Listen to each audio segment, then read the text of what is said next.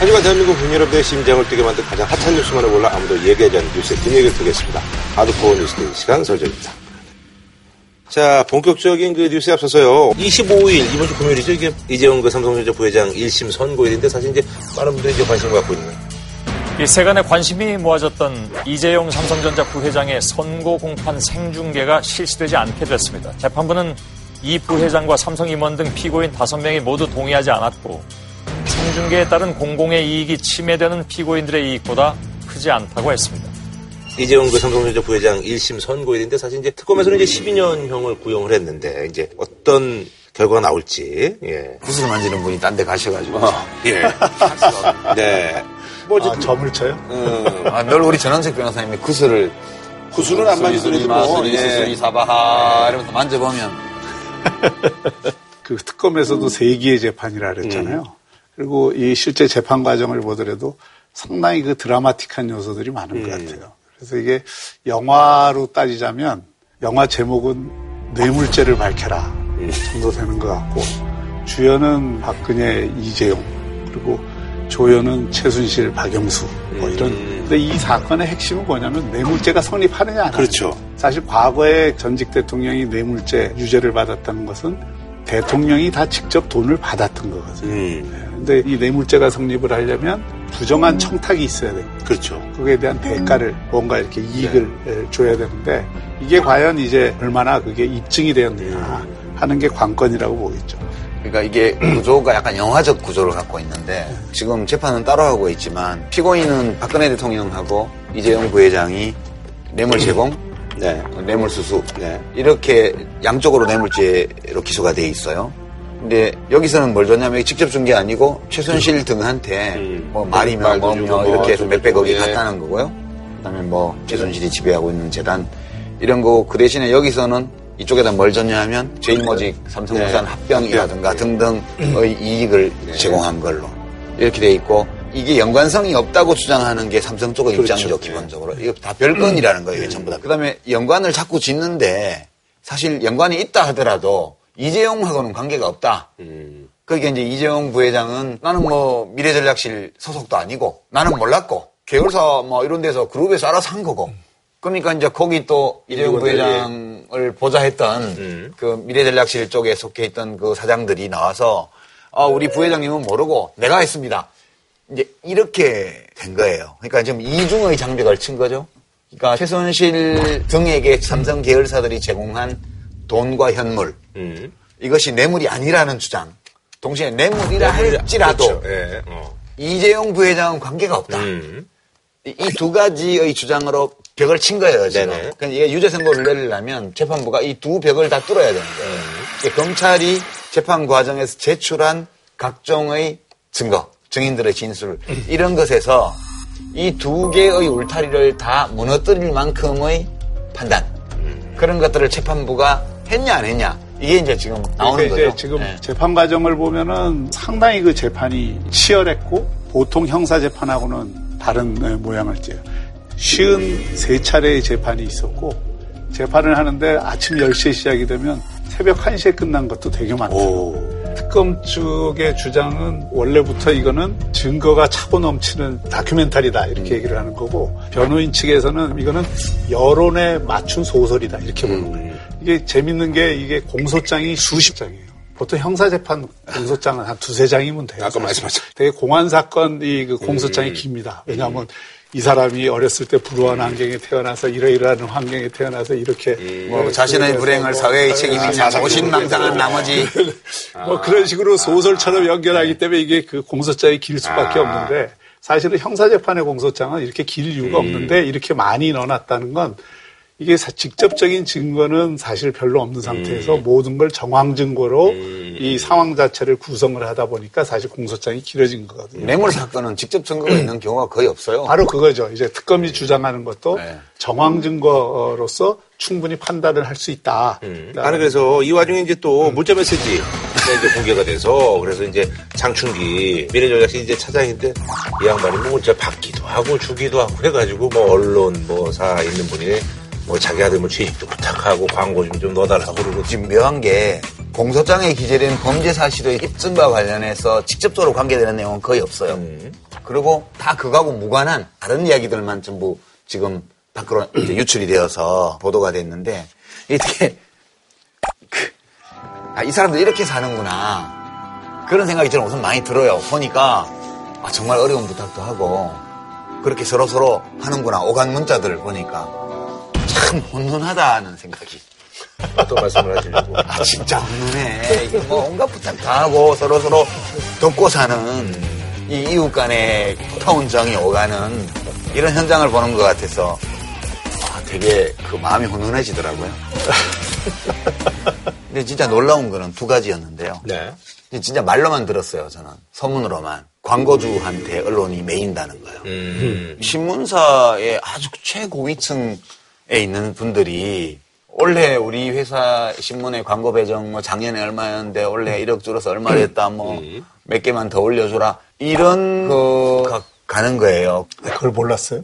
아니, 현장을 못 봤지. 왜냐면 우리 같은 사람은 그 거리의 현장에 어떻게 근처에 갈 수가 없잖아. 아이, 언론의 간부가 되면은 그 광고에 대한 일정한 책임을 공유를 해야 되고 그런 과정에서 이 기업들이나 이런 쪽에 광고 영업 비슷한 걸 하죠. 그러면 우리가 도대체 언론을 뭘 믿어야 되나? 언론에 나와서 이런 말 하기 좀 못하지만. 그러니까 이제 언론이 그냥 유착 정도가 아니라 머슴이다, 머슴. 이게 머슴이지. 이게 뭐야, 이게. 세금 좀 많이 주면 일 열심히 하고. 하나도 속으로 심하다고 생각 안 하면서.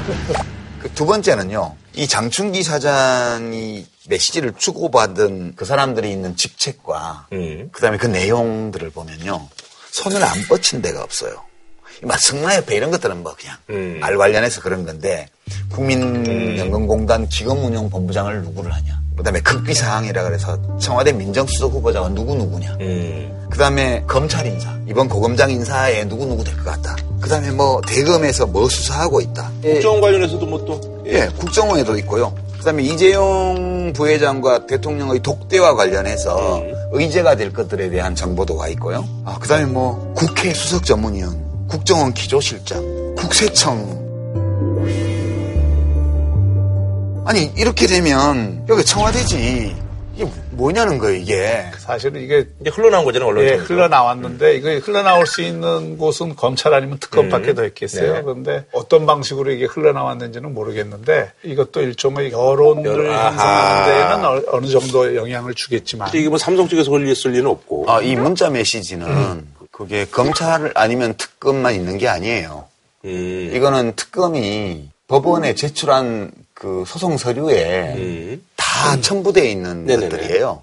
그래서 이재용 부회장 쪽만 해도 변호사가 수십 명이잖아요. 음. 그러니까 이제 검찰, 법원, 그리고 변호인단 네. 쪽이 다 공유하고 있는 자료에 다 들어있는 거예요. 그래서 이게, 이게 내용을 쭉 살펴보면 장충기 사장의 핸드폰에서는 문자 메시지 양이 어마어마한데 그 중에 일부만 이렇게 뭉텅이 뭉텅이 몇, 몇 뭉텅이가 빠져나와서 한꺼번에 다 나온 건 아니더라고요. 네. 그래서 그거는 사실은 특검뿐만이 아니고 여러 곳에서 사실은 나올 수 있어요. 이 자료는. 근데 그 이제 뭐 물론 뭐 그 문자에 그런 어떤 부적 절한 내용들이 많이 있고 또 그걸 통해서 우리 사회가 어떤 여러 가지 유착 관계가 있다는 걸 보여주는 그런 내용들이 있어요 분명히 있고 것도 있지만 사실 이 문자 메시지가 이런 식으로 공개되는 것 자체는 그렇게 바람직한 거라고 보지 않아요. 실제로 이거는 개인적인 그 친소 관계가 다 다른 거잖아요. 그러니까 개인의 휴대폰을 꺼내놓고 메시지를 전부 공개를 하면 둘만의 대화에서 할 수 있는 이야기들이 바깥에 나갔을 때 과장되게 보일 수도 있고 또 왜곡되게 비추어질 수도 있는데 그 가운데 물론 부적절하고 이게 그걸 보면 아까 그 경악할 일들도 있지만 과연 이런 식으로 이게 공개가 돼서 회자되는 것이 바람직한가? 근데 이게 재판에 또 이제 뭐 변수가 될 수 있는 그런 사안인가요? 그거는 사실은 재판하고는 아무 관계 없어요. 음, 재판하고는 관계 없고 만약에 이 재판에 영향을 주는 요인이라면 이런 정도겠죠. 삼성이 이렇게 정보력도 강하고 음. 예, 사회 각계에 이렇게 네트워크를 갖고 있는데 최순실을 2015년 7월 이전에 몰랐다는 것이 말이 되냐? 이것도 이제 하나의 뭐, 정황이 뭐. 그런 정황으로서는 재판에 제기될 수 있겠죠. 그러니까 삼성그룹의 미전실이 여기 뭐 하는 데예요? 저는 보면서 야 진짜 헌법 위에 뭐 있나 보다. 근데 이게 삼성하고 쌍벽을 그럼 4대 거기 못 따라가는 거. 우리 그러니까 우리나라 대기업들은 대외 협력 부서가 있고 아, 대외 그렇죠. 그 대외 협력 부서들이 이런저런 뭐 그 정치든 관이든 음. 이런 어떤 관계 네트워크 속에서 정보도 교환하고 민원도 서로 주고받고 이런 네트워크들이 돼 있죠. 네네네. 그거는 상당 부분은 이미 현실에서 진행이 되고 있는 것들이고. 사실 뭐 방송국에서도 그 매니저들이 쓱 다니면서 뭐 누가 저기로 간대요. 뭐 이런 것도 이제. 그 정도 내용이 아니에요. 그런 이 예, 뭐. 보낸 사람들의 이름과 직책이 정확히 밝혀진 메시지도 있고 아닌 것도 있지만 밝혀지지 않은 메시지도 보면요. 그 메시지를 이렇게 적어 놓은 문장의 형태나 이런 걸 보면 주소 들은 얘기가 아니에요. 음. 그냥 정확한 정보예요.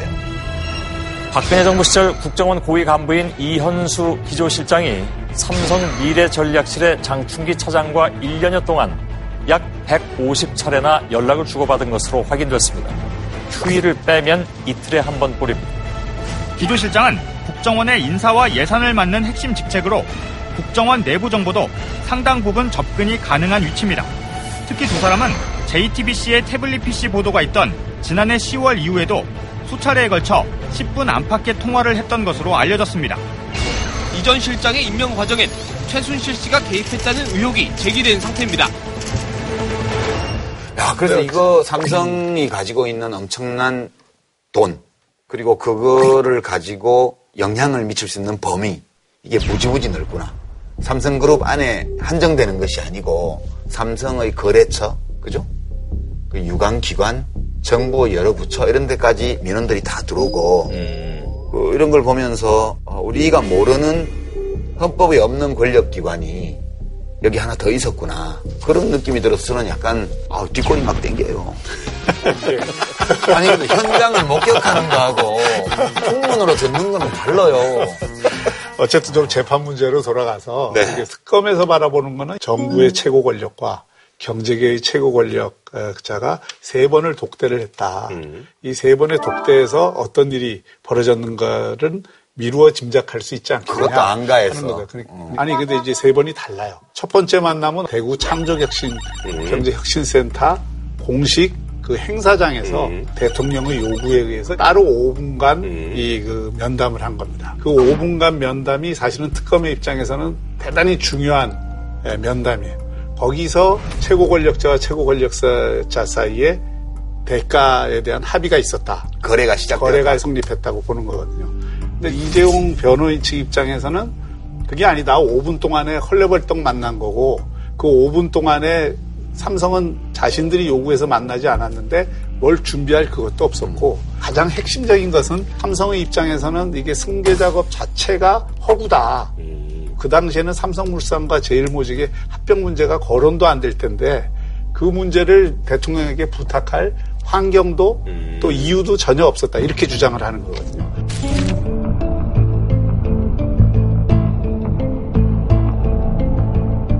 두 번째는 이제 2015년 7월 25일 날 2차 독대가 있는데 이때는 재밌는 것이 대통령이 이재용 부회장을 엄청 시체말로 깨죠. 깨는 게 뭐냐면 승마 지원 왜 제대로 안 하느냐. 그래서 뭐 그, 그게 이제 2차 회동 아, 내용이고.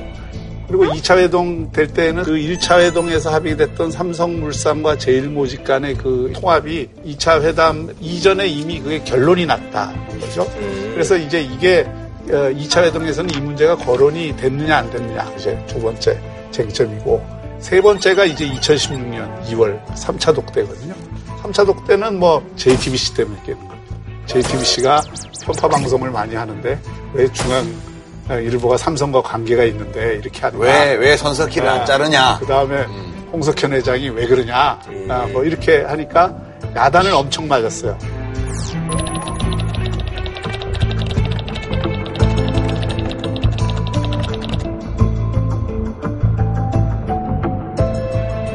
그 다음에 이재용 회장은 이제 돌아와서 바로 이제 좀 얼어갖고 홍석현 회장도 바로 만나서 그 얘기를 했다는 거고 특검은 전체 구조에서 이거는 최고 권력자와 최고 권력자 사이 담합이라는 것을 계속 주장하고 거기에 대한 정황을 끊임없이 예, 되는 거고 삼성은 그, 그 자체를 법리적으로 하나씩 하나씩 깨는 작업인 것이죠. 예. 한 줄로 좀 부탁드릴까요? 저는 공직에 계신 모든 분들한테 말씀드리고 싶어요. 삼성그룹에 속한 회사에 재직하고 있는 모든 지인과의 교류를 끊고 공직 수행을 하시라고. 음. 가능해요? 가능하죠. 음.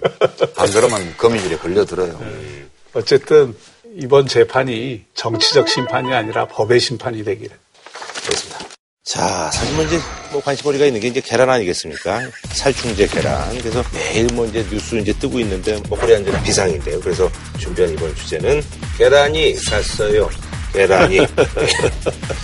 살충제 계란 파동입니다. 근데 너무 원래는 계란이 왔어요. 계란이 굵고 싱싱한 계란이 왔어요. 이거 이. 약간 좀 다르죠. 뭐 동네마다 좀 다르긴 다르는데 아 이거 아주 뭐 충격이 컸어요. 예, 특히 계란은 이게 진짜 그죠? 예. 오늘까지 이제 쉬운 두 곳인데요. 근데 이 중에서 이제 더 이제 충격적인 게 이제 그래도 비싼 돈을 내고 사 먹은 그 친환경 마크 붙은 게 31곳이니까 그래서 더 또 주부들이라든지 이런 분들도 화가 나는 것 같습니다. 예. 135억 6천만 이라는 숫자가 뭔지 아세요? 1년에 먹는 계란 숫자. 1년에 먹는 계란 어. 숫자가 우리나라 국민들이 1년에 먹는 계란 숫자가 135억 6천만 개. 1년에 한 사람이 몇 개를 먹느냐면 256개를 먹습니다. 빵에 들어가는 거 뭐 이런 거 다 포함해서. 그러니까 한 사람당 256개를 먹으면 엄청나는 거죠. 그리고- 그리고 그걸 네. 생산하기 위해서 5,300만 이 닭이 있는 거예요. 우리나라에. 거의 이제 1인 그 일인 일닭. 일닭이 있는 거네 진짜. 우리 내 계란은. 인구보다 예, 많은. 그러니까 네. 약간 많은데. 그래서 사실 이제 뭐 어디 가서 좀 반찬이 좀 시원찮거나 이럴 때는 무조건 그 식당에서 아주머니 좀 돈 좀 더 줄 테니까 좀 계란 좀 붙여줘 이런 게 아주 뭐 여기저기서 볼 수 있는데. 아주 거창하게 얘기하자면 예. 인간이 한 어, 불가피한 몹쓸 짓 가운데 가장 큰 게 이 가축을 어마어마하게 키워갖고 가축을 학대한 겁니다. 음. 1만 2천 년 전에 우리 농경 생활을 시작했잖아요. 네. 그 뒤로 쭉 동물 수가 다 줄어왔어요. 음. 인간이 이 만든 이 가축 수는 계속 늘어왔거든요. 음. 특히 산업화 이후에 지금 한 230억 마리가 키워지고 있어요. 예, 그 그러니까 인류새, 그러니까 지질학의 시대 구분에 이제 홍적새 뭐 이런 거 뒤에 인류새를 넣어야 되는데요. 이 기준이 뭐냐면 호모사피엔스라는 이 종의 활동이 지질학적인 변화를 갖고 왔기 때문에 기후학적. 그러니까 뭐 지구 온난화라든가 오존층 파괴라든가 등등 이제 지금 우리가 살고 있는 이 시대를 인류새의 초기로 규정을 해야 된대요. 그러니까 모든 그 지질학의 시대 구분에는 지배적인 종이 있어요. 동물 중. 네네. 뭐, 뭐 백악기는 공룡이. 네, 그렇죠. 이게 인류새의 지표종, 가장 우세한 종이 닭이 된다는 거예요. 닭이. 그러니까 이 전 세계에 지금 10억 마리의 그 소가 있거든요. 네. 소가 키워지는데 사자는 2만 마리밖에 안 남았어요. 10억 마리가 끼는 방구 때문에 지금 이 기후 변화에도 영향을 주고 있거든요. 메탄가스가 온실가스의 메탄가스가 하나니까. 예, 예. 그래서 이 가축들이 대부분 학대를 받고 있잖아요. 음. 예, 특히 가장 학대를 받고 있는 가축이 사실은 닭하고 돼지입니다. 그렇지. 예.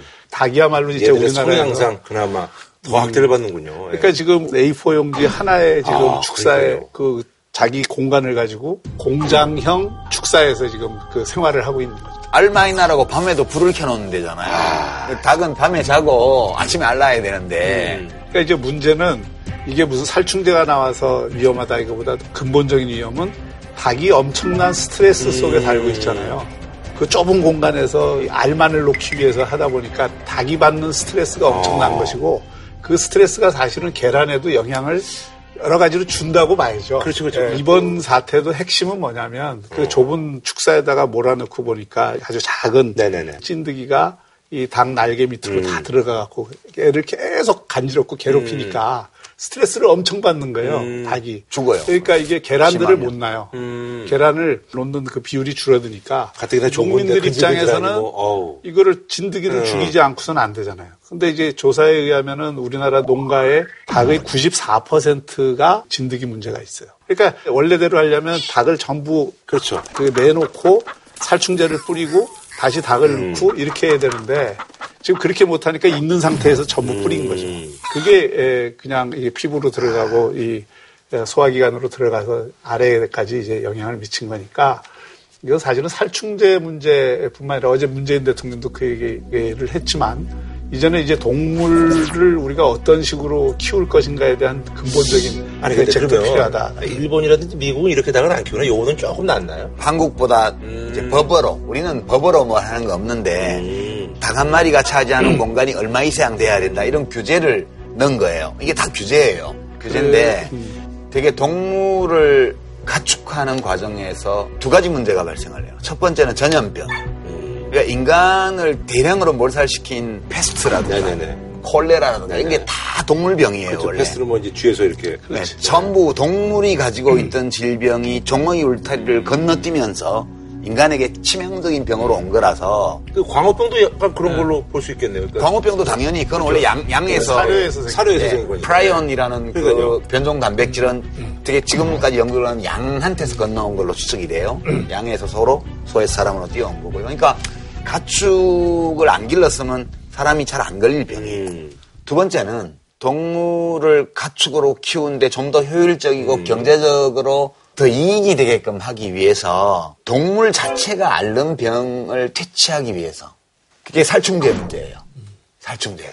살충제가 우리가 DDT 같은 거좀 기억하시겠지만 우리 어릴 때는 음. 그래요. 기적의 살충제라 그래서 막 몸에다가 뿌리고 그랬잖아요. 군인들 뭐 여기 네. DDT 주머니 만들어서 여기 겨드랑이에 끼고 다니고 그랬다고요. 저는 이번에 DDT가 나왔다 그래서 와 이게 얼마 만에 들어보는 DDT냐. 예. 우리가 조용필의 돌아와요 부산항에 들을 때 그 시절의 DDT인데. 그거보다 더 오래됐죠. 그러니까 그러니까 되게 70년대 예, 예, 예, 후반에 예. 이게 예. 금지됐고 되게 60년대 60년대에 나온 거죠. 예, 예, 주로 DDT를 많이 썼거든요. 네. 농사를 짓기 위해서 또는 가축을 키우기 위해서 살충제를 대량 살포하면서 그 살충제가 벌레를 죽이고 음. 그다음에 새가 없어지게 만들고 네. 그걸 지적한 게 레이첼 카슨의 침묵의 범이라는 유명한 책이에요. 그 책이 DDT라는 살충제가 자연을 완전히 파괴하고 인간까지 다 죽일 거다라고 얘기했을 때 완전히 정신 이상한 사람으로 만들었어요. 화학 업계에서. 근데 결국은 DDT가 결국은 판매 금지, 생산도 다 금지됐죠. 1급 발암물질로 돼가지고. 그러니까 우리가 산란계가 당장 계란을 많이 낳- 낳게 하기 위해 살충제를 쳤잖아요. 근데 그게 결국은 이 생태계 속으로 그게 들어와서 인간에게까지 온다는 뜻이죠. 식약청에서 뭐 이런 발표를 했어요.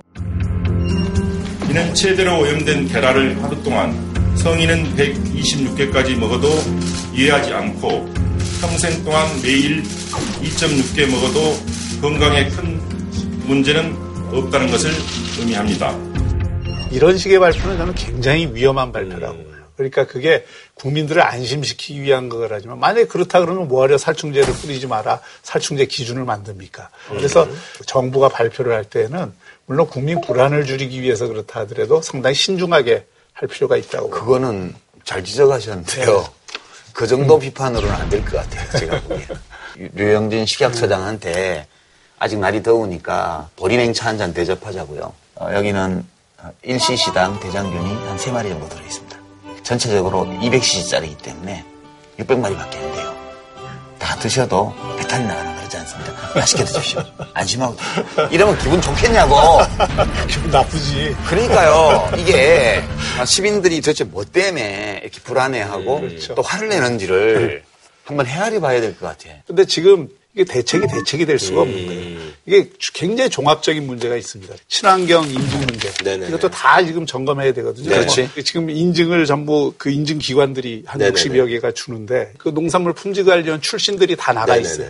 그러니까 7급이 가서 감사를 하려 그러면 거기 다 자기 선배들이 딱 앉아 있는 거예요. 이게 감사가 되겠는지. 음. 네. 그리고 이게 사실은 그 지금 친환경 그 계란 찍어주는 거는 대부분 항생제 안 쓰는 거 갖고만 하거든요. 그렇죠. 예. 그러니까 지금 살충제 문제에 관해서는 그러니까 전혀, 예. 관리가 안 돼 있는 상태고 실제로 앞으로 닭을 어떻게 관리할 건가에 대한 종합적인 대책이 나와요. 지금 이게 이제 구조적인 요인, 제도적인 요인. 그렇지. 그러니까 인증을 민간에다 맡겨놓고 감독도 제대로 안 되고 있고 예. 그건 또 유착 관계도 생기고 그 당연히 그다음에 장기적으로 이런 문제가 재발되지 않도록 하는 닭의 사육 조건에 대해서 제도를 어떻게 개선하냐 이런 문제들은 많은 논의가 필요해요.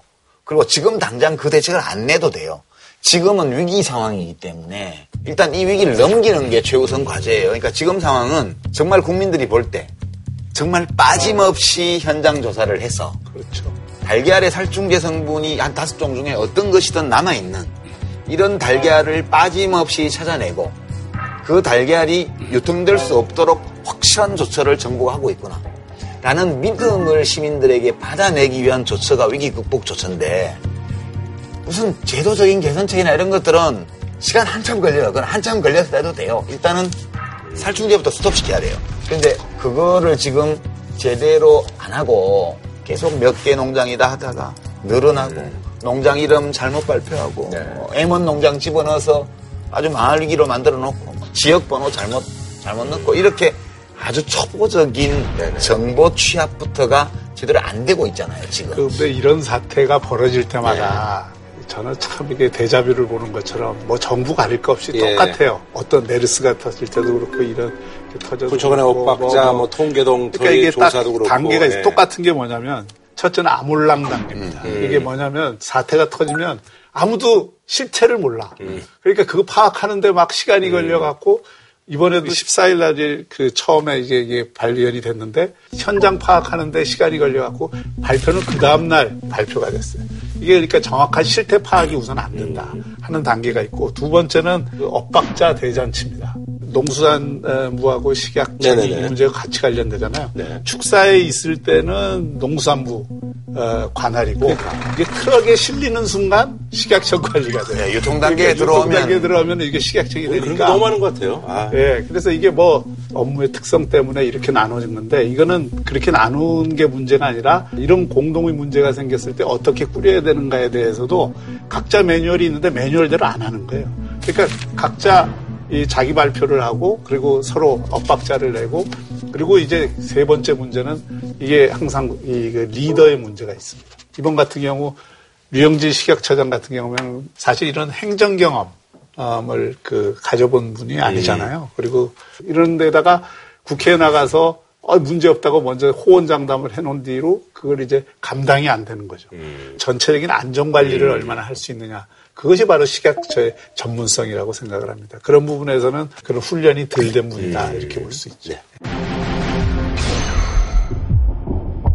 다시 변동이 되고 변동이 되고 하니 저그 국무총리께서 좀 짜증을 내셔서 아, 짜증을 내셨다 이렇게 말씀을 하셨는데 질책을 하신 거 아니겠습니까? 그렇죠? 같은 부분 예, 같은 부분이 아닙니다. 왜 사퇴 증용을 받은 일이 있습니까? 없습니다. 없어요?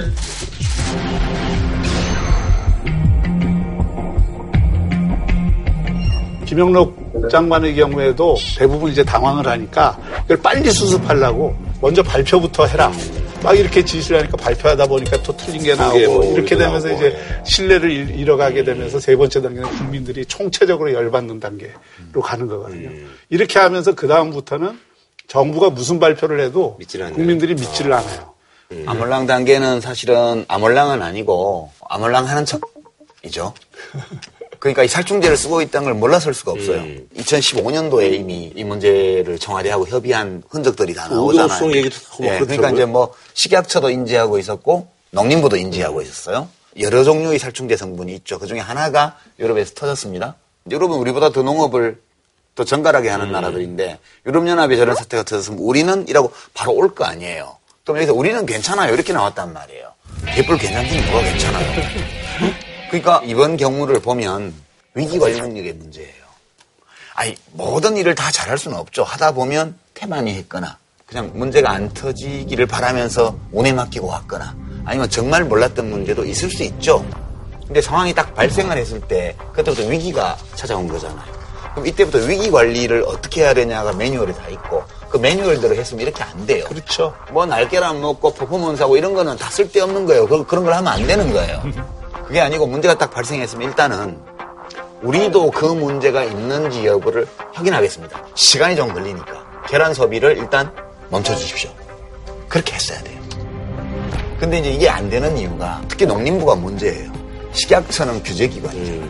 농림부는 산업진흥부처예요. 우리는 그런 게 많더라고요. 자기 참 정체성. 보면. 예. 아니, 뭐 확인도 안 됐는데 자기들 알고 있었잖아. 2015년도부터.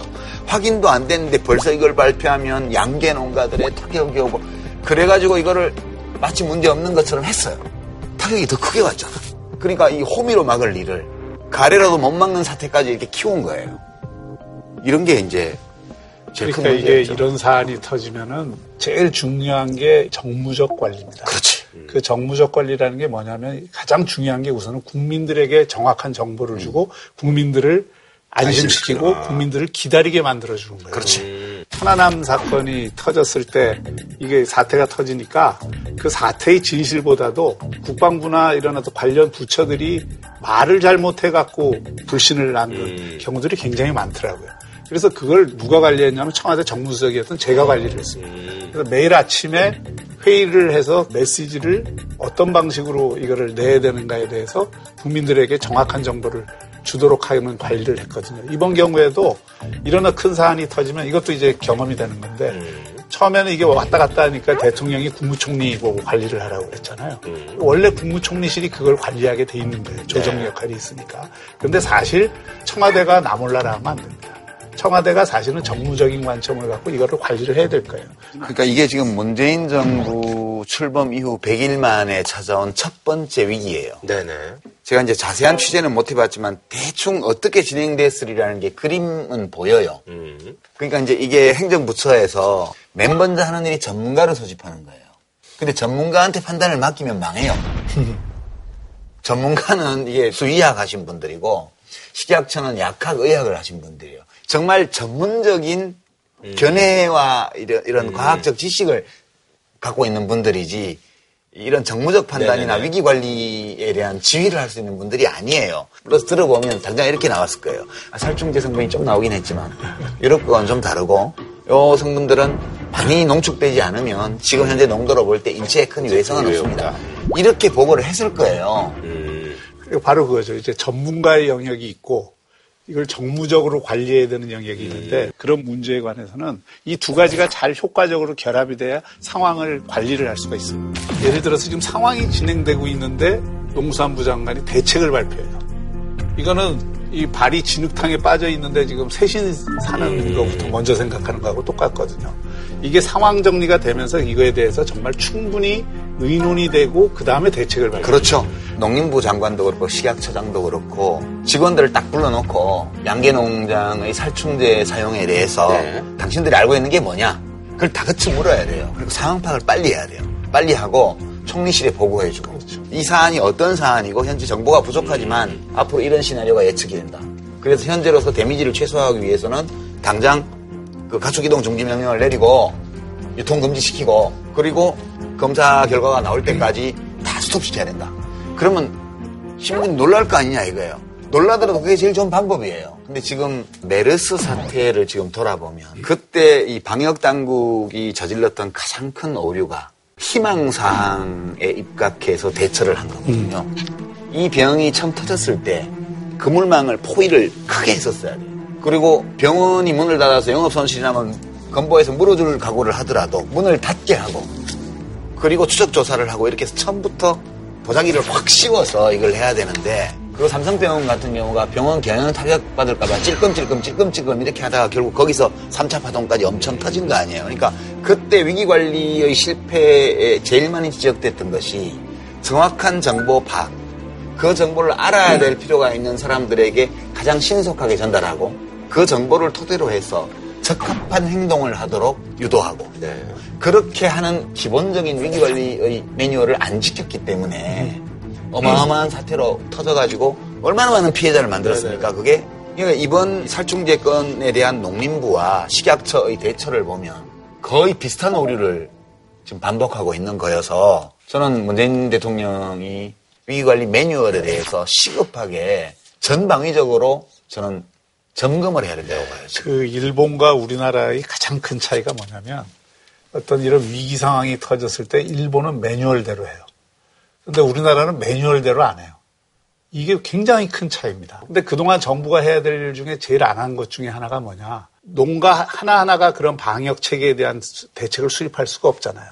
진드기를 없애기 위해서는 어떤 방역 약품이 필요하고 이 어떤 방역 체계를 통해서 이거를 관리를 해야 되겠다는 거에 대한 연구와 투자가 안 돼 있는 거예요. 그런 역할은 하나도 안 하다가 문제 터지면 농가들의 책임으로 전부 묻고 있다. 이런 게 농민들의 또 불만이거든요. 네네네. 사실은 일본 같은 경우만 하더라도 이 방역 체계가 잘 돼 있어요. 조류 인플루엔자가 와도 우리는 수백만 마리씩 도사를 시키는데 거기는 90만 마리. 정도밖에 도사를 안 시킬 정도로 그 방역 체계 관리를 이미 정부가 체계적으로 지자체 수준까지 다 해놓고 있다는 거죠. 이런 걸 우리가 이제 게을리했다는 것도 반성을 분명히 해야죠. 이번에 사실 이제 그 먹거리와 관련돼서 이런 파동이 나다 보니까 뭐 가장 기억나는 게 이제 오지 파동. 네. 89년도네 벌써 이게. 예.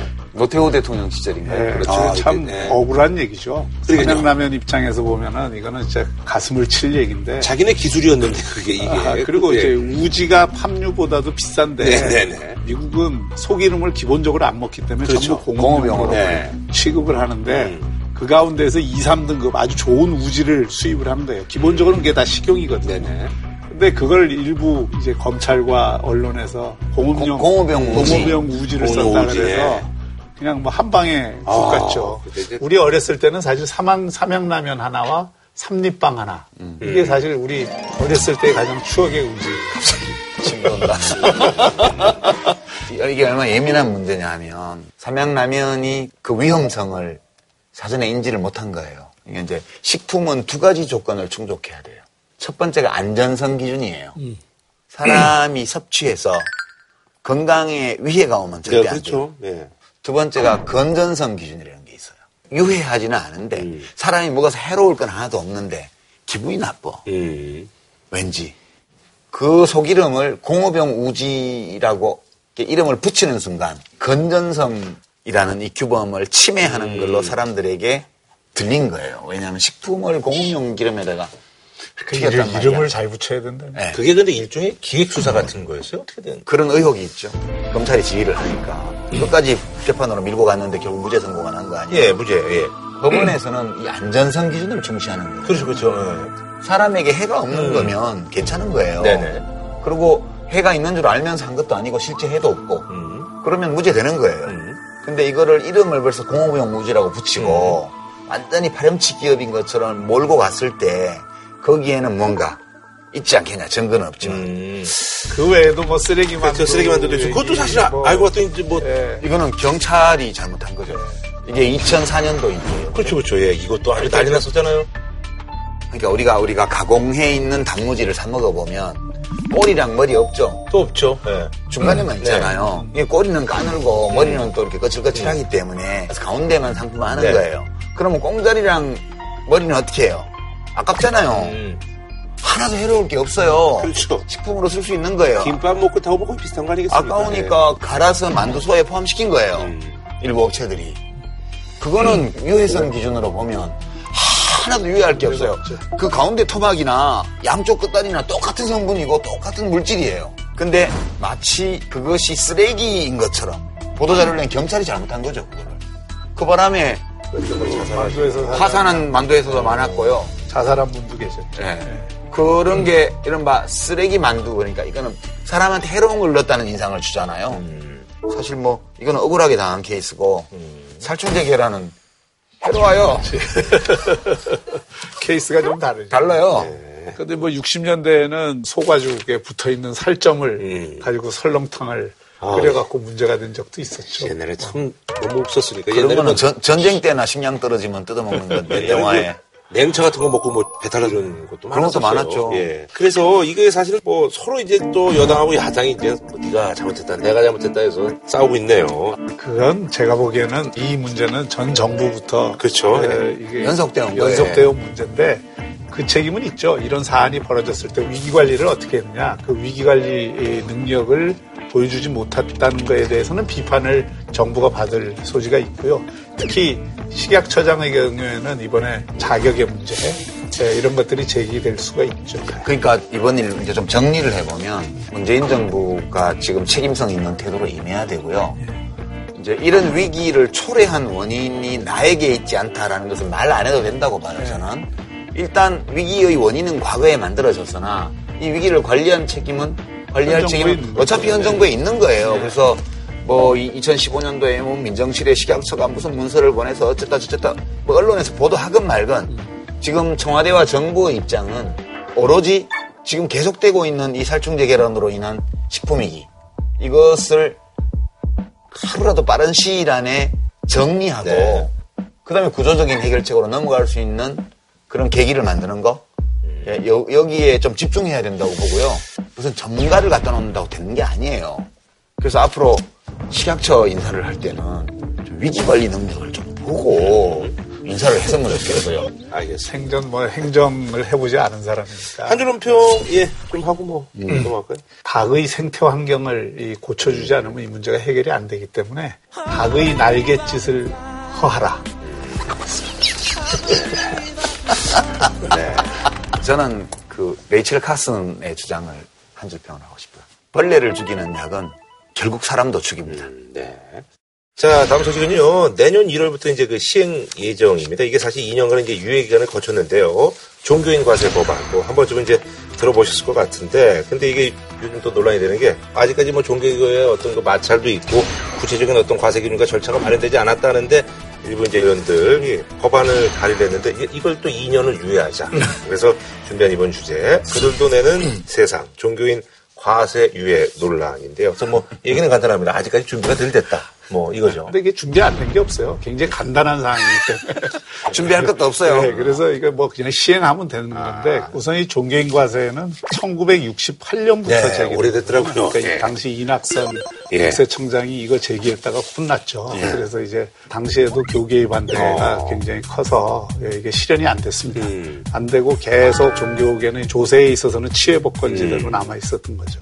근데 지금 납세를 전혀 안 하는 건 아니고 자발적으로 한다면서요? 천주교 경우는 1983년도에 간부 신부님들이 네네네. 모여서 회의를 해가지고 사제들보다 더 힘들게 사는 시민들도 세금을 내는데 우리도 내야 되지 않겠냐 이렇게 논의를 시작을 했고요. 94년도 3월 달에 주교 회의를 열어서 네네. 납세 결정을 해요 이때.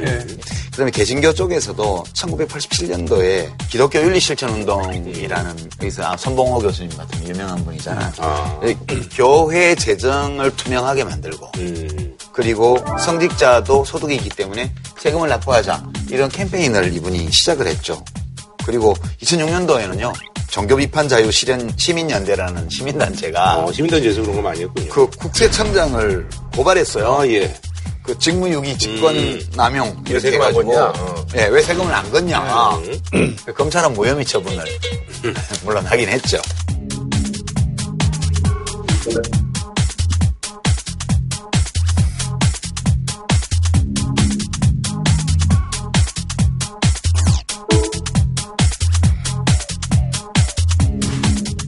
계속 이 문제가 제기되다가 소득이 있는 곳에 그렇죠. 세금이 있어야 된다 이런 주장들 때문에 2015년에 통과가 돼서 원래는 2016년에 하기로 했었는데 유예를 한 거죠 2018년까지. 네. 가결할 때 267명이 재석이었고 195 찬성 반대 20 어, 그럼 뭐, 비교적 뭐. 압도적으로 가결됐던 거예요. 네. 다만 뭐 여러 가지 부작용이 있다, 뭐 준비가 안 됐다 이런 이유로 인해서 부칙에다가 이제 2년 유예를 명시해서 2018년 1월 1일부터 실시하기로 이렇게 이제 연역은 됐던 건데요. 그러니까 그럼 둘 중에 하나네요. 그러니까 2년 동안 준비를 안 했구나 아니면 이게 말이 안 되는 거구나. 네. 근데 이제 종교계 전체의 주장은 아니고 네네네.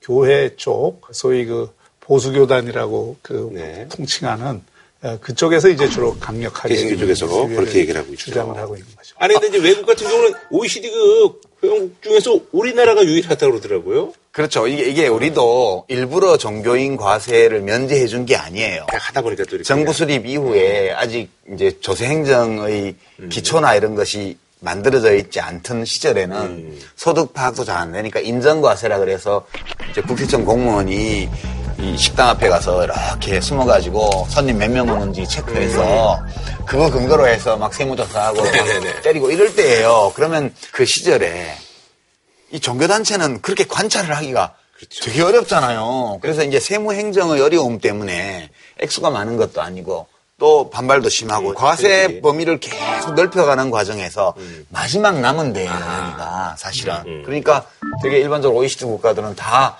어, 과세를 하고 있고요. 그러니까 이제 독일 같은 경우에는 아예 종교세를 걷어서 국가가 이 예, 목사님들이나 이 종교인들한테 내려주는 거예요? 월급을 주고 거기에서 세금을 받는 거고 일본이나 캐나다 같은 경우에는 특별히 이에 관한 뭐 별도의 규정은 없지만 어떤 정부 보조를 받는다든지 이러기 위해서는 소득세 신고를 다 해야 되는 보조 받으려면 어차피 미국 뭐, 같은 예. 경우에도 기본적으로는 과세를 하되 대신 이제 종교인의 경우에 좀 면세 특권을 음. 여러 군데 좀 주는 예. 그래서 세금은 안 받더라도 투명하게 보고 있죠. 그래서 우리가 네, 하나씩 네. 따져봐야 될 텐데요. 우선 법적인 문제를 명료하게 검토를 해야 되리라고 봐요. 이게 사실 복잡한 문제 같지만 하나도 복잡할 게 없고 간단하죠. 소득세법에 네. 한줄 고치는 네. 거예요. 이게 이제 우리 소득세법은 국민들이 얻는 다양한 종류의 소득에 대해서 일일이 규정하고 있어요. 근데 이제 대표적인 게 이자 소득, 배당 소득, 사업 소득, 근로 소득, 연금 소득, 퇴직 소득 뭐 많아요. 그런데 이 어느 범위에도 들어가기 어려운 아주 불규칙하거나 혹은 특별한 소득들이 있을 수 있잖아요. 그거를 기타 소득으로 한 묶음으로 네. 처리를 해요. 여기에 종교인 소득이라는 개념이 안 들어있는 거예요. 쭉 열거를 했는데. 아, 기타 소득에 종교인 소득이 안 들어있으므로 우리가 과세를 안 했다라고 그 정당이 해명을 했고 그거에 대해서 당시에. 검찰이 그래서 직무유기 아니라고 그때 무혐의 처분을 한 거거든요. 그래서 이 소득세법 제21조 기타 소득 항목에 종교인 소득을 하나 집어넣는 게 다예요. 이렇게 됩니다. 좀 부원 설명을 하자면 교회는 기본적으로 비영리법인이잖아요. 그렇죠. 그러니까 비영리법인은 등록을 하게 돼 있어요. 네, 그러니까 등록하지 않은 교회나 뭐 이렇게 사설로 하는 네네네네. 거는 지금 대상이 안 됩니다. 네. 등록한 비영리법인의 경우에 네. 순수히 이게 목회자들 또 종교인들이 소득이 생겼을 때 거기에 대해서 근로소득세를 내든지 아니면 기타 소득세를 그렇죠. 내든지 이렇게 선택을 하도록 돼 있어요. 어, 법률상으로 굉장히 간단한 문제인데, 그러니까 결국은 이제 이게 정치적인 그런 문제라는. 그러니까 이제. 원천 징수를 하게 되는 경우에는 재정의 어떤 전체적인 규모나 그 내용들이 어느 정도 드러나야 되잖아요. 그걸 꺼리는 거고 그다음에 이제 기타 소득으로 매년 신고를 네, 하게 5월달이나 되는 경우에 6월달, 예. 그런 경우에는 이제 세무서가 이게 조금 아하. 세무조사가 들어갈 수 있구나. 이그 투명치 어. 않다 하면은 좀 덜 낸 것 같은데? 대해서 어. 조사가 들어갈 수가 있어요. 네. 이 경우에도 기재부에서 그런 걸 우려해서 이게 뭐 교회 재정을 다 들여다보는 게 아니고 음. 그 소득에 관한 그 자료만 제출을 받을 수 있게끔 이렇게 한정을 해놓고는 있죠. 그러니까 두 번째 쟁점이 그 성직자는 사람들의 영혼을 어루만지는 일을 하는 분들인데 과도하게 세금 물리는 거 아니냐. 이게 영리 활동이 아닌데. 네, 영위 활동이 아닌데 이런 시각이 있죠. 음. 그거는 근데 이제 경비를 어떻게 인정해 주느냐 하는 문제가 있는데 예를 들어서 뭐 학자금이라든지 네네네. 또 특별히 종교 활동을 위해서 지출을 해야 되는 부분은 다 경비로 인정을 해주게 돼 있기 때문에 음. 네네네. 그건 제가 보면 크게 문제가 안 되고 그리고 이제 소득에 소득에 보니까 따른 이렇게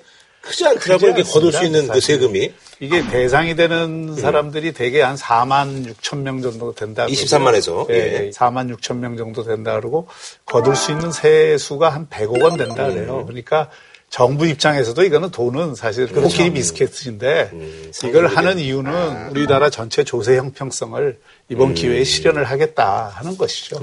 그러니까 이, 이게 소득 구간에 따라서 네네. 필요 경비를 인정해주는 비율이 달라요. 이거는 작가들도 문필가들도 그렇게 해요. 그러니까 예컨대 연봉 4천만 원을 받는 종교인이 있다. 네. 그러면 필요 경비를 80%를 해줘요. 3,200만 원. 그러면 남는 건 800만 원밖에 안 되잖아요. 네. 800만 원이 과세 과표가 되면 6% 소득세율을 적용을 해요. 음. 그러니까 연간 48만 원, 한 달에 한 4만 원 음. 그렇게 내게 되는 거예요. 일반 직장인들은 연봉 4천이면요 85만 원 내요 연간. 그러니까 음. 두 배점 내요 이거에. 네네네. 근데 이제 이건 특수성을 인정해서 음. 어, 그렇게 하는 거고요. 1억 원을 연봉을 받는 경우에도 40%를 필요경비를 인정해서 음. 6천만 원에 대해서만 세금을 내거든요. 네네네. 그 세율도 일반적인 사업소득에 비해서 좀, 음. 맞죠. 좀 낮고 그래서 이게 돈 때문에 음. 돈 내기 싫어서 나는 미안하다. 반대다. 이게 주원인은 아니지 않나 그렇게 그렇죠. 예. 생각해요. 그러니까 이게 저희가 상식적으로 생각을 하면 왜 이렇게, 이렇게 얘기하는 예, 반대할까 이유가. 하면은 목사님들의 개인적 이해관계가 아니고 음. 핵심은 이거예요. 네. 교회 입장에서는 교회 재정이 이 공개되는 것이 음. 교회 안에서도 문제가 될 수 있고 교회 바깥에서도 문제가 될 수 있고 이걸 우려하는 거죠. 음. 왜 문제가 되죠? 그거는 뭐이 여러 가지 사정이 있겠죠. 예를 들어서 세무조사를 한다든지 뭐 이런 것 때문에 교회가 권력의 눈치를 보게 되고 뭐 이렇게 되지 않을까 하는 거에 대한 우려가 오래전부터 있어 왔던 거예요. 지금도 크게 그 논리 구조는 저는 안 바뀌었다고 생각을 합니다. 근데 교회 재정이라는 거를 그동안 오랫동안 에, 교회 나름대로 이 그 자율적으로 써왔던 관행들이 있잖아요. 네네네. 교회 자체의 필요에 의해서 자유롭게 써왔던 것을 안팎으로 공개가 되면 안에서도 물론 이제 그 문제가 생길 수 있겠죠. 또 현실적으로는 이 헌금이라는 게 그렇잖아요. 그게 거의 다 현금으로 사실 그렇죠. 어마어마한 돈이 들어오고 이 쓰임에 대해서 물론 내 교회 내부 내규에 의해서 다 집행이 되겠지만 또 어떤 교회의 경우에는 이게 이제 비자금을 조성했다. 이런 문제들이 있었던 거예요. 그러니까 뭐 꼭 대형교회 전체가 그렇다는 것은 아니지만 그런 일부 사례에서도 보이듯이 이 재정이 투명하지 않음으로 인해서 이게 교회 안에서도 문제가 되고 교회 바깥에서도 문제가 될 수 있으니 차제에 이 문제에 대해서 우리나라 교회도 큰 결단이 있어야 된다고 생각합니다. 약간 철학적인 쟁점도 내포돼 네. 있지 않나요? 이 네, 종교. 철학적인. 네. 그러니까 근데 저는 뭐 종교가 없는 사람이지만 기독교 신약에 보면 그 예수님을 골탕 먹이려고 누가 이렇게 질문하잖아요. 그 세금 문제나 이런 돈, 화폐에 대해서.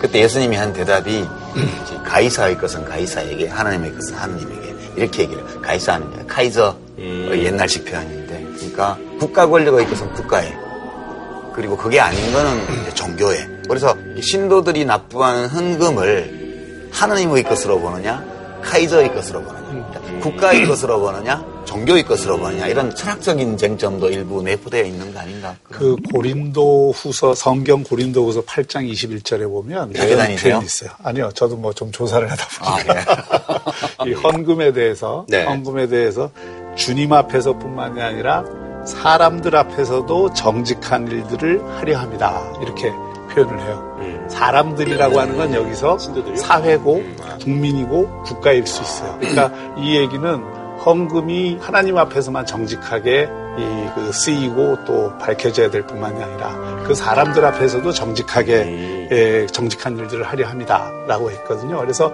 사실 이 신학적으로 보더라도 교회 재정을 투명하게 운영을 해야 된다라는 거는 원칙적으로 틀린 얘기가 아니에요. 아니 근데 그 주일 학교 같은 데 가면 아이들도 교회 다니면 헌금을 하잖아요. 소액으로. 네. 근데 그 아이들 중에 그런 질문을 하는 아이들이 있대요. 제가 어느 목사님한테 들은 얘기인데 헌금을 왜 하냐 할때 하느님한테 바치는 거라고. 이게 되게 궁금한 거예요. 내가 헌금통에 천 원을 넣으면 이 돈이 하느님한테 어떻게 가냐고. 음. 애들은 있지. 그러니까 하느님한테 바치니까 하느님한테 드려야 되는데 그래서 어떻게 대답하냐고 물어봤더니 어떻게 대답하냐고 물어봤더니 하느님이 기뻐하실 일을 이 돈으로 하는 거라고. 음. 그래서 밥 굶는 사람에게 밥도 주고 벌벗은 사람에게 옷도 주고 혼자 사는 할아버지한테 반찬도 갖다 드리고 이렇게 하면 그게 하느님이 기뻐하시는 일이기 때문에 우리가 하는 헌금이 하느님께 가는 거라고. 이렇게 설명을 한대요 애들한테 근데 그 실제로 그런 일들을 해요. 하죠. 그 우리나라 이 전 세계에 나가 있는 어려운 나라에 나가 있는 선교사 수가 미국 다음으로 많습니다. 어. 전 세계의 선교사들이 다 나가 있고요. 특히 대형 교회들이 이런 선교 활동을 지원하는 액수는 우리가 상상하는 것 이상으로 많아요. 뭐 팔- 탈북 단체를 비롯해서 이런 지원이라든지 이런 게 이제 교회 내의 자율적인 의사결정에 의해서 다 이루어졌던 건데 이게 이제 전체적으로 공개가 되면 그런 활동을 자유롭게 하는데 굉장히 방해가 된다. 음. 이런 어떤 인식을 기본적으로. 갖고 있는 거죠. 예. 그게 그러니까 이제 그 아이들한테 설명하는 그게 설득력을 가지려면 투명해야 되는 거예요. 우리 교회는 올해 시- 신도들이 돈을 얼마를 헌금을 해서 그것을 하느님의 사업에 어떻게 쓰고 교회를 운영하는 데 쓰고 이게 사람들 앞에서도 분명해야 된다고 그랬었잖아요. 근데 이거는 이제 논리적인 접근이고 일반 시민들이 이 문제에 관심을 가지는 이유는 그 종교를 가지고 있는 분이든 가지고 있지 않은 분이든 간에 왠지 내가 차별받고 있다는 느낌이 들기 때문이에요. 돈이 얼마가 되었든 간에 그렇죠. 어떤 누군가는 소득을 올리고 있는데 그것을 국가가 징세를 안 하고 나는 열심히 일을 해서 법에 따라서 세금을 내고 이것이 무언가 내가 부당한 차별을 받고 있다는 느낌이 들기 때문에 사람들이 이거에 관심을 가지는 거예요. 근데 실제로 정치인들은 교회에 굉장히 신경을 쓰거든요. 그래서 이게 이 법안을 자꾸 유예하는 이유도 그 정치하는 사람들은 표가 현실인데. 특히 어떤 지역에 어떤 대형 교회가. 있는 곳 같은 경우에는 그 대형 교회의 영향을 대단히 많이 받게 돼 있어요. 현실에서는 이런 일이 많이 있죠. 네. 정치해 보셨으니까 사실 그런데 목사님이 누구 찍으라 하면 찍나요? 신도들이? 근데, 근데 현실적으로는 영향력을 주는 걸로 돼 있고 또 잘 아시지만은 교회에 대해서 그 특히 지역구 국회의원 선거도 많이 가지 않나요? 대단히 이 신경을 많이 쓰죠. 아, 신경은 쓰는데 저도 이제 과거 정치를 하기 전에 한 어떤 발언 때문에 정치를 할 때 무지무지하게 당했거든요. 근데 그때 저희가 선거법에 따라 만든 콜센터에서 전화 홍보를 하는 사람 들어보면 오늘 하루 종일 관련 반응이 몇 개 있습니까? 몇 개 있습니다. 이렇게 데이터가 나와요. 근데 거기서 그 문제 가지고 나 안 찍겠다고 한 사람이 있던가요? 그랬더니 하여튼 그 거론하는 사람이 몇 명 있었는데요. 뭐라 그러대요? 했더니 걱정이에요. 목사님이 그런 말씀 하시면 안 되는데 그러셔서 이렇게 걱정하더래요. 그러니까 이게 사실은 이 국회의원들이 자기 동네에 특히 큰 교회가 있고 그 교회의 담임 목사나 이런 분이 이 종교인 과세에 크게 반대할 경우에 그 눈치를 보느라고 기권을 하거나 혹은 뭐 입법에 앞장서거나 또는 본인이 종교적 신념 때문에 그러는 경우도 뭐 있긴 합니다만 일반적으로 안 그렇죠. 그럴 필요 없다고 저는 봐요. 신도들이 알아서 판단해요. 이제 그럴 필요가 없다는 것은 당이고 규범인데 현실의 정치인들은 그 신경을 엄청 씁니다. 그러니까 이게 그렇게 해야 된다는 것은 틀림없는데 저도 똑같은 에, 입장인데 현실의 정치인들 보고 지역의 영향력이 큰 교회 에, 쪽에서 교회 입장을 반영하도록 요구를 하면 정치인들 입장에서는 참 난감한 문제가 뿌리쳐야죠. 국민의 대표라고 헌법에 나와 있는데. 아니 그래서 이게 또 뭐 내년에 이제 뭐 지방선거도 있고 뭐 이러니까 뭐 표를 좀 이렇게 익한 거 아니냐 뭐 이런 얘기들이 있는데 뭐 그게 현실적으로 뭐 어느 정도 타당한 얘기라고 볼 수 있는 거죠. 그럼요. 뭐 지역마다 경우가 다르겠는데 네네. 국회의원도 보면 국회의원의 종교 분포를 보면 300명 가운데 100명이 기독교 신우회 신우회. 모임에 가입돼 있을 거예요. 음. 어, 가장 많습니다. 왜 그렇게 많으냐면 사실은 지역에 내려가면 이 선거 운동을 하는데 불교 도움도 받고 기독교 도움도 받고 뭐이 다. 도움도 네. 받기 위해서 다 다니지만 우리나라의 교회 수가 제일 많고 네. 또 이게 조직이. 상당히 예, 그 강하기 때문에 국회의원들이 물론 신앙에 의해서 교인이 되는 경우도 있지만 사실 지역에서 이 선거를 치르면서 자연스럽게 교인이 된 경우도 굉장히 많아요. 근데 어떻게 교인이 안 되셨어요? 아, 저는 뭐 그런 부분에 대해서는 소신이 좀 있습니다. 어떤 말로 거절하셨어요? 대단히 많은 목사님들이 저를 선교해서 저를 인도를 하려고 노력을 많이 그 지역 목사님들 모임에서 그 선거구의 지역 국회의원을 개종시키는 것을 사업 목표로 삼아서 활동한 데가 되게 많아요. 그렇죠. 예. 그런데 그걸 뿌리치는 거는 되게 힘든 일인데 네. 그래서 종교의 자유가 있으니까 혹시 대문에다가 뭐 천주교 마크 붙여놨어요? 전혀 그러지 않았습니다. 안 그러고 표 안 준다는데 표, 표, 그러니까 이제 국회의원은 못하고 있지. 어쨌든 뭐 이제 한 여론조사 기관에서 했는데 한 83%가 예정대로 시행해야 된다라고 하는데 그 부담을 지고 이제 김진표 의원이랑 그 법안을 냈던 분들이 입장을 바꿨죠. 어, 이제 몇 명은 준비만 되면 어, 내년부터 시행해도 좋다. 이런 준비를 잘 하도록 촉구하고 그리고 이 준비가 다 갖추어지면 내년부터 과세도 무방하다는 것을 종교계와도 협의해서 오늘 발표하게 되었다. 알겠습니다. 뭐 한 줄로 평좀 부탁드릴까요? 이제는 결단해야 할 때다. 어, 정의로운 사회를 건설하기 위해서 대형 교회를 비롯한 기독교 어, 교계도 결단을 해야 될 때. 아, 예. 세금은 결단해서 내는 게 아니고요. 국가가 징수하는 거예요. 국가가 집행할 때다. 그렇게 저는 생각합니다. 자, 그리고요, 어, 어제 이제 청와대에서 이제 그 정부 출범 이제 100일 맞아서 대국민 보고대회가 열렸습니다. 그래서 방송 3사, 그리고 이제 일본 이제 뉴스 채널에서 이제 방송이 됐죠. 예. 뭐 시청률은 뭐 이제 방송 3사 합쳐서 지상파 10.8% 정도 나왔으니까 많은 분들이 그래도 좀 관심을 갖고 본 게 아닌가 하는 그런 생각이 드는데, 어, 어떠세요? 뭐 보셨는데? 생방송이 네. 참 힘들구나. 쉽지 않아요. 예. 그런 거 많이 느꼈어요. 제가 이제 그 방송을 쭉 보면서 마지막에 어떤 생각이 들었냐면, 아, 이 애매한 기분은 뭐지? 사실은 또 생방송 하다 보면은 거기 출연자들이 말 실수할까봐 자기가 하고 싶은 얘기를 정제하는 경우가 꽤 있죠. 예. 그 시점에 그 전주 네. 시청률 3, 4 합친 것보다 떨어졌네요. 음. 그래서 이제 국민들 입장에서는 기자회견도 있었고 네네. 광복절 아하. 그것도 있었고 그래서 관심도가 좀 떨어진 거좀 떨, 아닌가. 어, 피로도가 좀 생긴 게 아니냐. 기본적으로는 대통령이 국민들과 자주 대화하고 긍정적인 모습을 네. 보여주는 것은 저는 예. 기본적으로 좋다고 생각합니다. 분들이 뭐, 예, 그 부분에 있어서는 찬성하시죠? 사실 정치 비수기에 접어들었잖아요. 네네, 그렇죠. 내년에 이제 또 끝나고 100일 지방선거 전까지는. 또, 예.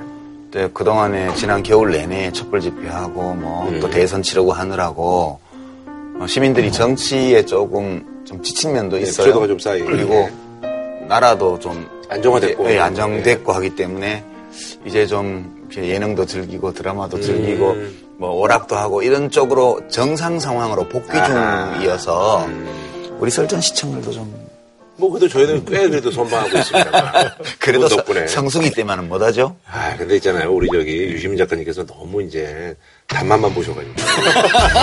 저희 옛날에는 한뭐 2로 출발해가지고, 아우, 3되면 환호작약하고, 야, 이대로 뭐 우리 4까지 가자 이랬는데, 어우, 뭐 작년이야 워낙 이제 뭐 특수한 상황이었고, 예, 그런 이유도 좀 있었고. 형식에 있어서나 내용에 있어서는 좀 아쉬운 점이.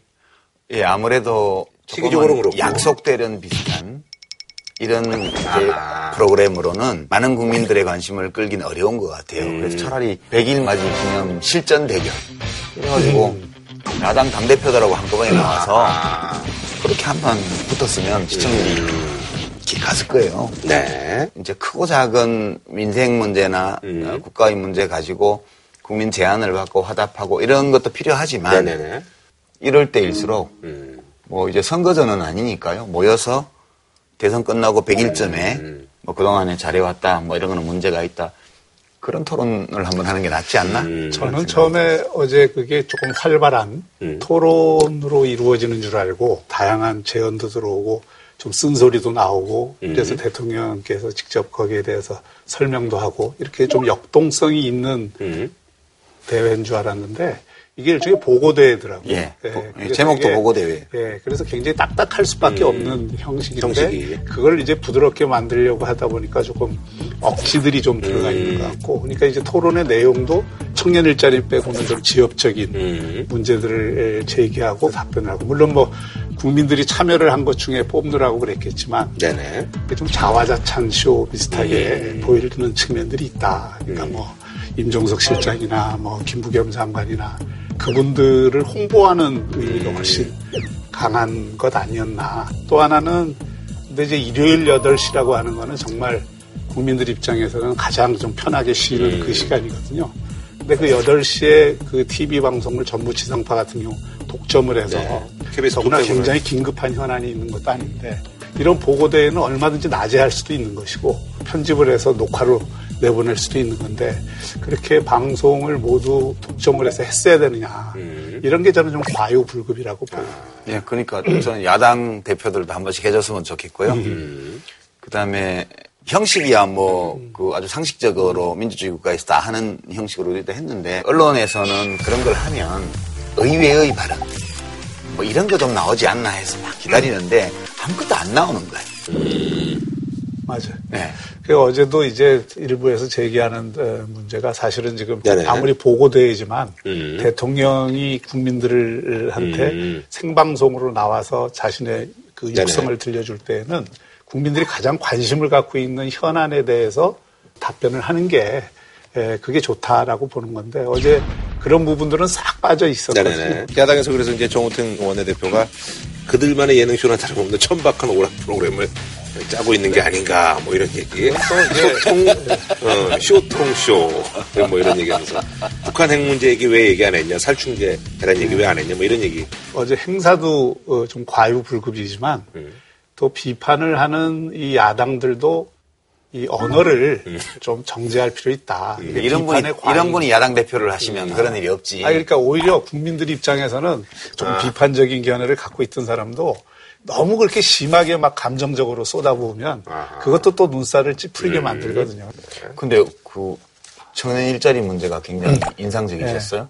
어제 나온 이슈 가운데에서는 이제 청년 일자리 이슈가 제일 큰 이슈였죠. 예. 그리고 이제 대통령 답변이 그렇게 말씀을 하셨잖아요. 좋은 일자리 많이 만들기는 아, 우리 문재인 정부의 가장 중요한 어, 국정 목표가 아, 되고 있습니다. 그래서 국민 세금을 일자리 만드는 데 쓰는 것은 세금을 가장 보람있게 사용하는 것이다. 인구 추세를 보면 2022년 다음부터는 급속도로 줄어듭니다. 좋은 일자리 만드는 거몇 년만 특단의 대책을 강구하면 그 뒤에는 더 많은 예산 부담을 하지 않아도 충분하다. 근데 이제 그거는 좀 따져봐야 될 문제가 있죠, 사실은. 안 맞는 것 같아요. 근데 이제 그거는 좀 따져봐야 될 문제가 있죠, 사실은. 안 맞는 것 같아요. 인구가 주는 만큼 소위 성장도 그 직업 없는 성장으로 갈 가능성이 상당히 음. 높기 때문에 그래서 이제 좋은 어떤 정규직의 일자리들이 과연 인구가 주는 만큼 어, 그렇게 많이 생길 것이냐 하는 거에 대해서는 좀 더 따져봐야 할 측면들이 있고 또 하나는 이제 과도기의 일자리를 꼭 공공 부문에서 만들어야 되겠느냐. 그거는 왜냐하면 공공부문 일자리는 한 번 만들면 계속 그 이어가야 되기 때문에 문제 제기는 있을 수가 있죠. 좀 일리가 있는 지적이시라고 보지만요. 네네. 저는 우리 지금 인구 구성의 변화가 매우 극적이어서 네. 한 10여 년 전부터 청년 실업이 심각한 문제로 대두가 됐고 네. 지금도 계속 진행 중이에요. 그렇죠. 근데 세월 가면 해결이 되겠지만 그때 되면 지금 고통받는 청년들은 또 작년이 돼요. 그리고 그동안에 국가가 아무 일도 안 하면 안 되잖아요. 그래서 이제 이게 어느 정도까지 드라마틱한 변화냐 하면 연도별 출생아 숫자를 보면 그 IMF가 났던 1998년 63만 5천 명 정도였어요 한 해. 근데 본격적으로 줄어들기 시작한 게 2001년생이에요. 8만 명이 줄었거든요. 그 다음 해인 2002년도가 또 한 5만 명 넘게 줄었어요. 2년 동안에 예, 요 2년 동안에 한 14만 명이. 줄어든 거예요. 그 뒤로 2016년에 40만 6천 명쯤 돼요. 그러니까 2001년생의 숫자가 굉장히 적거든요. 이 세대의 입직 연령이 약 2025년경인데 2025년이 되면 해마다 노동시장으로 신규 진입하는 숫자가 경제활동 참가율을 70%로 잡더라도 약 35만 명밖에 안 돼요. 그러니까 지금 수준의 3분의 2도 안 돼요. 그러니까 이제 은퇴 숫자는 이거 두 배가 되고요. 진입 숫자는 그 절, 은퇴의 절반밖에 안 돼요. 그래서 일본의 단가이 세대라고 그래서 네네네. 예, 예. 전후 베이비 부모들이 은퇴하고 나서 지난 한 10년 전부터 그 현상이 생겨서 지금은 4년제 대학 도- 졸업자 중에 3분의 2 이상이 졸업 전에 이미 취직을 네네네네. 하는 상황이 모셔간다고 보면 난리가. 이게 이렇게 될, 우리도 이렇게 될 거예요. 되- 되는데 문제는 아직 10년 남았어요, 거의. 그러니까 이 10년 동안에 이미 적체되어 있는 청년 실업자들이 있고 신규로 진입하는 청년들이 또 있어요, 노동시장에. 이 사람들을 위해서 뭔가를 해야만 되는 거예요, 지금. 그래서 국민 세금을 들여서 공공부문 일자리도 만들고 민간을 자극해서 특단의 조치를 하는 이게 항구적인 거에 그는 아니에요. 그러니까 어제 문 대통령도 그 점을 이야기한 거고요.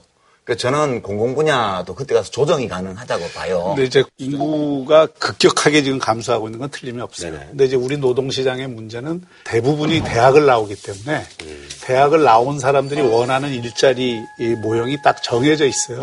원하는 일자리와 생기는 일자리 사이에 미스매치 문제가 있기 때문에 이건 단순히 인구의 문제가 아니거든요. 그 다음에 지금과 같은 기술 혁신 속도가 계속되고 특히 AI 시대로 본격적으로 진입이 되면 인구가 주는 만큼 일자리 압력은 줄어들겠지만 또 그건 못지않게 일자리 창출이 어려워지는 그런 국면이 생길 수 있다. 알겠습니다. 예. 자, 저희는 다음 주에 찾아뵙도록 하겠습니다. 한우 특등심 한 가지만 싸게 파는 명인 등심. 치킨의 별이 다섯 개, 티바 두 마리 치킨. 진한 국물 설렁탕 도가니탕 전문점 푸주옥. 공무원 강의는 에듀피디. 프리미엄 소고기 무한 리필 한상의 소 두 마리. 자연 면역 영양소 브로리코에서 백화점 상품권을 드립니다. JTBC